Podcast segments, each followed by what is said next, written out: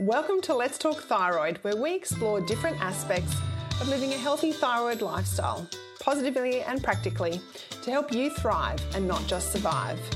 Join me, Annabelle Bateman, your host, and let's talk thyroid. Let's take a deep dive into what actually causes Hashimoto's. It is certainly not simple, and so I'm going to do my best to simplify a whole range of different information that I have learned about what causes Hashimoto's, what might trigger flares, that type of thing. And as we're talking about Hashimoto's, we're remembering that this is an autoimmune disease. And so some of the things that I'm talking about, uh, I have, I understand could also um, be root causes for Graves' disease, which is the overactive autoimmune thyroid disease. So, whilst they present quite difficult, differently, at core, they're both autoimmune diseases. So, what we're looking at is what actually triggers that autoimmunity, what causes that.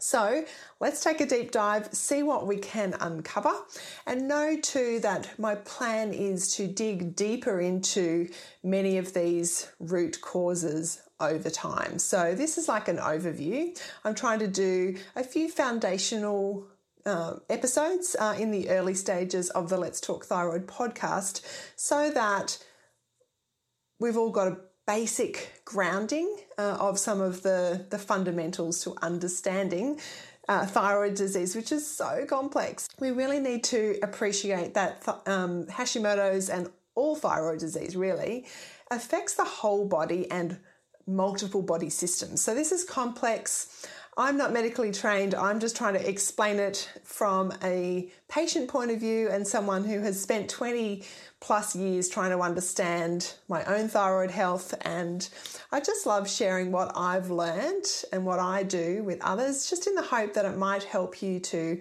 understand your own health better uh, and, you know, just it might cause you to go digging a little bit deeper into your own health so that you can feel fantastic. Uh, because often with Hashimoto's, we can feel a bit blah, and I know that it's possible to feel much better than that. So I share all this information to help you to uh, really thrive and not just survive. So, I honestly don't remember when I was diagnosed with Hashimoto's thinking about why, what what caused this, what what what happened? You know, did something happen in my life? Was I, uh, what, what's triggered this? It's certainly not something that I've really gave any conscious attention to until probably much later in my thyroid journey. And I, but I have spent a fair bit of time looking back and trying to understand what might have been some of the triggers for me. And so as we talk about these, I might I'll give you some uh, some thoughts, I suppose, as I look back into my own history and what might have triggered it. It is important to take time to go back and try to work out as best as we can what was the underlying root causes and triggers for you. Uh, because otherwise, really, the medication and any diet, lifestyle changes that you make um, are really like cover ups, I suppose. They should help you feel a bit better, but if we don't actually remove the things that are triggering uh, our autoimmunity, if we then you know, we, are probably more prone to flares and really not feeling as good as we could. So, uh, that is another reason why taking a long term holistic approach to managing your health is really important. Now, like I said a few minutes ago, this is complex uh, and if you want to understand some of the detailed medical complexities, then I suggest you pick up the book called The Root Cause by Dr. Izabella Wentz. She's known as the thyroid pharmacist and is a wealth of knowledge. Uh, research information, uh, and she has Hashimoto's as well, so she also understands the, I guess, the personal implications. So I will put the link to that book in the show notes. So or it's just called The Root Cause by Dr. Izabella Wentz. The other person that uh, I know talks a fair bit about this is Dr. Datis Kharrazian, and he covered the core causes and triggers in a Hashimoto's course of his that I did recently. Uh, and I'll pop the link to the Karatsian Institute in the show notes as well. So there's probably many more uh, scientific and medical experts who can give you the deep dive into the science behind these root causes and triggers. So check them out if you want to dig deeper into that. Keep in mind too that thyroid disease is not linear.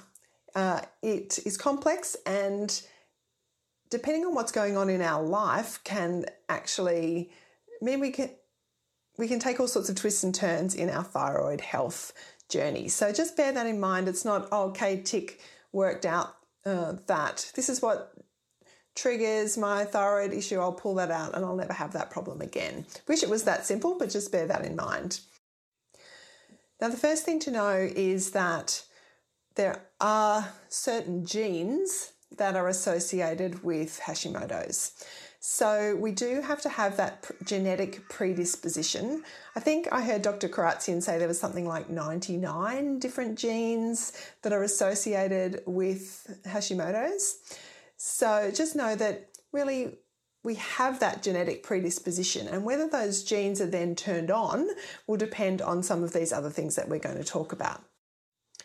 Then there are environmental factors that can contribute to the expression of those genes. So things like whether you smoke, drink alcohol, whether you're deficient in selenium, vitamin D, um, have iodine intake, uh, major stressful circumstances, infections, medications. There are all sorts of different environmental factors that combined with a genetic predisposition and other factors like being female seems to uh, make it more likely that you will have an autoimmune disease, um, thyroid disease. There are actually four main categories of triggers for Hashimoto's. So they are dietary proteins, and I'm going to go into that in a minute, lifestyle factors, chemical exposure, and pathogens, or that sort of infection connection. So I'm going to put in the show notes a slide that came from the training that I did with Dr. Kharrazian, shared with his permission. And so that will give you really a good snapshot of all of these different triggers. And so that might be a good way to, good place to start to have a look and think about whether all you can relate to any of these specific things. So let's go through them one by one. So, dietary protein. So, this is where what we eat uh, can actually trigger an autoimmune response and present itself as a thyroid disease. So, common dietary proteins that can be triggers for Hashimoto's are gluten. Now, if you've been hanging around here for a little while, you'll know that a gluten free diet is fairly commonly uh, recommended by many medical and health professionals for thyroid disease and in part of part of that is because it just is a typically inflammatory food so it helps to calm that inflammation and the other main reason is the impact that gluten can have on our gut health and we really want our gut health to be as good as it can be for a number of reasons with Hashimoto's but one is that a lot of our immune system is found in our gut and we want to support our immune system as best as we can. And also, there's a portion of our thyroid hormone, like the inactive form T4, that is actually converted into the active form of thyroid hormone called T3 in the gut. So, we want to make sure our gut is as healthy as we can. So, gluten is a key dietary protein that can trigger Hashimoto's, as is casein, which is your dairy protein. Uh, other grains can, the, um, the proteins in other grains uh, iodine can actually be a trigger for Hashimoto's. So you want to be very careful about supplementing with iodine unless you are really being monitored by a health professional. Uh, lectins, uh, which are commonly found in many nightshades and legumes. So that is why often a paleo diet uh, or an autoimmune paleo diet is recommended for Hashimoto's because it actually removes many of these dietary proteins that can trigger that autoimmune response. That so really any pro-inflammatory diet. So if we're eating foods that are typically inflammatory, uh, or that might be highly processed or have lots of artificial colorings, flavorings, uh, or just highly processed food can also be a, you know, a trigger for Hashimoto's. Some of the key lifestyle factors that that can trigger that autoimmune response are things like lack of sleep, like insomnia. And we know how important now that sleep is for us managing our stress levels and our inflammation. So, if you are chronically chronic insomnia, then that could be something that is enough to trigger that autoimmune response if you've got those underlying genetic factors. Uh, other things here would be a sedentary lifestyle. So if you, you know, not very mobile, I suppose. Uh, almost in contrast to that, overtraining or overstimulating, being too, you know, busy, pushing yourself too much, can be another uh, another trigger. Things like smoking and alcohol and drug use. I mean, we know they're risk factors for lots of different uh, health concerns. Uh, really, even things like being in an unhealthy relationship can actually cause enough stress on your body that that can trigger an autoimmune response. And aside from that, just stress, just that constant state of being stressed where our body can't rest and relax and heal uh, is a common trigger for autoimmune uh, disease. The next category is things like chemicals. Now, chemical we're kind of exposed to chemicals everywhere aren't we you know and there's certain things that are actually beyond our control so if we're going to live in a city in modern life we're going to be exposed to car pollution air pollution all those sorts of things but there have been connections to chemical exposure and triggering hashimoto's so if you are exposed to a lot of chemicals uh, or you might say you work in an environment where you're exposed to a lot of chemicals like pesticides or fire retardants, those sorts of things, then that could be a problem or that, that could be something that might have triggered that autoimmune response for you.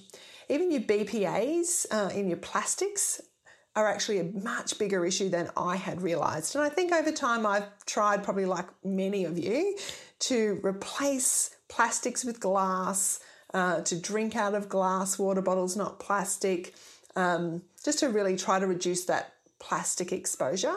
But apparently, even the BPA free, you know, plastics are still not still not good for those of us with thyroid issues. So we, I guess, one really practical thing that we can do is do our best to remove plastics from our um, certainly our food and our water.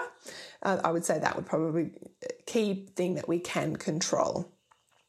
And actually removing chemicals from our life as much as we can, that's something that I've found uh, essential oils have been really helpful for. So over time, I've been able to replace all my cleaning products and skincare products, personal care products with much cleaner, toxic free versions. And so that's something that we can do over time. So it's expensive to do it all at once. I mean, you could just throw everything out and start again, but over time, you know, each time something runs out, like your surface spray or your laundry liquid or uh, your skin moisturizer, uh, each time one of those things runs out, replace it with a toxic free version. There's lots of beautiful options now. That's certainly where my essential oils have come into their own because I can make my own surface spray, I can make my own facial oils, or I can just buy ready-made ones that already that just don't have those toxins in them. So whilst there's a lot of chemical exposure we can't control, there actually is a lot that we can control. The next main category of triggers for Hashimoto's would be pathogens or that concept of the infection connection. So, this is where your body might have been exposed to infections in the past uh, that combined with you know dietary issues or lifestyle factors or chemicals it could just be the perfect storm to trigger an autoimmune response. So, the most common pathogens that are problematic uh, would be things like H. pylori, hepatitis C, Epstein Barr virus, which is commonly referred to as glandular fever. Uh, even things like Lyme disease or herpes or um, parvovirus, they can all play a role. So, if you know that you've been exposed to these different things in the past, or you've got a blood test that says that you have had Epstein Barr virus, that kind of thing, then that could be part of unraveling what has caused uh, your um, autoimmune thyroid response. The vast majority of people with Hashimoto's are women. Uh, something like 8 to 1 or 10 to 1, depending on which uh, statistics that you're looking at, so compared to men. And often it's those significant changes in hormones that can, can, can be a trigger as well. So, puberty, um, pregnancy, menopause, they're the key, the key um, hormonal shifts, but they're, they're quite common. I'm pretty convinced that as I look back and try to work out my thyroid story, that some of the key triggers definitely puberty, uh, stress. Uh, I think when I was about eight, I'd moved from the country to the city, and that was actually quite a stressful time for me. So, and I'm someone that puts a lot of stress and pressure on myself. um, I have fairly high standards that I um, try to live up to, and so that internal stress definitely would have been a factor. I've also have had H. pylori and EBV show up in blood tests. I certainly had um, a lot of things like tonsillitis as a kid, and therefore antibiotics, and therefore disruption to the to my gut health. I didn't make any dietary changes until really, you know, probably significantly in the last seven or eight years. So I would have had a lot of dietary triggers uh, at play as well. So look, there's probably more things, but they're probably the, they're the key things that stand out for me as I look at back in history uh, in at my my thyroid story. And over time, I've guess I've done my best to try to address those triggers. I have certainly actively been working on reducing my stress levels. Uh, that's a constant for me. I do know that that is is a regular trigger, so that's important. Uh, I have worked with my doctor on ad- addressing those core viral infections and the, that pathogenic take on things.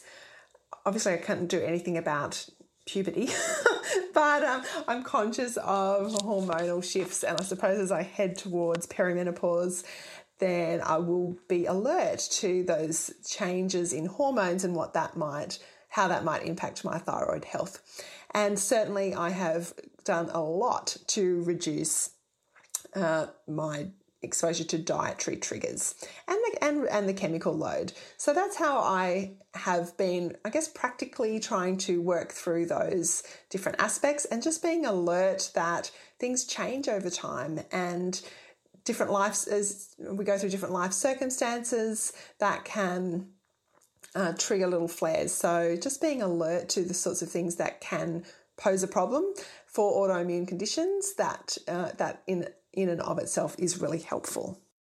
If you think that dietary triggers could be a problem for you, then you might want to check out my 30 day wellness challenge because I take all of the guesswork out of it and walk you through 30 days of a paleo diet. So that's removing most of those dietary triggers that we've talked about and just holding your hand, I guess, through it for 30 days. So I'll pop the links to that in my show notes or head to my website. You'll find that under 30 Day Wellness Challenge.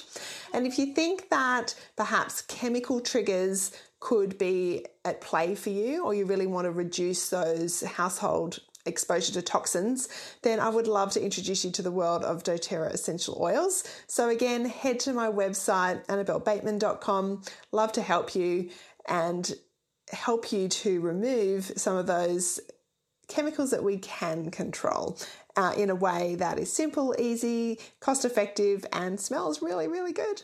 So, have a great week, everybody, and I'll see you next time. Speaking of next time, next episode, join me as I have a conversation with my personal doctor, Dr. Ellen App Thomas, who I've been seeing for my holistic approach to thyroid health for over 14 years.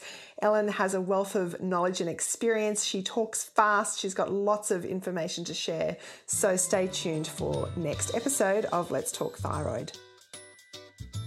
Thank you so much for listening to this episode of Let's Talk Thyroid. I would love it if you would subscribe to the podcast and share it with others that you know with thyroid problems. Let's get the message out there. If you'd like to connect with me further, the best place to do that is via my website, annabellebateman.com.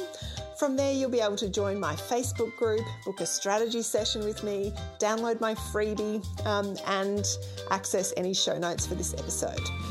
Thank you so much, and I'll see you next time. Bye. The information presented and discussed in this podcast is not intended to diagnose, treat, cure, or prevent any disease and should not be used as a substitute for proper advice from a qualified professional.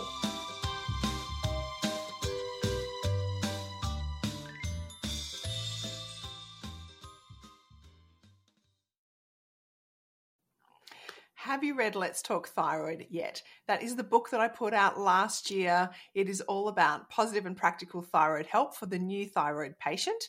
Uh, or for the thyroid patient that is new to the idea that there's anything other than taking your medication that you can do for your thyroid health. Grab your copy from Amazon or from my website, letstalkthyroid.com, or grab a copy for a friend who is struggling with their thyroid health and just needs some really accessible, bite sized, practical, and positive information that's going to give you hope for your thyroid future.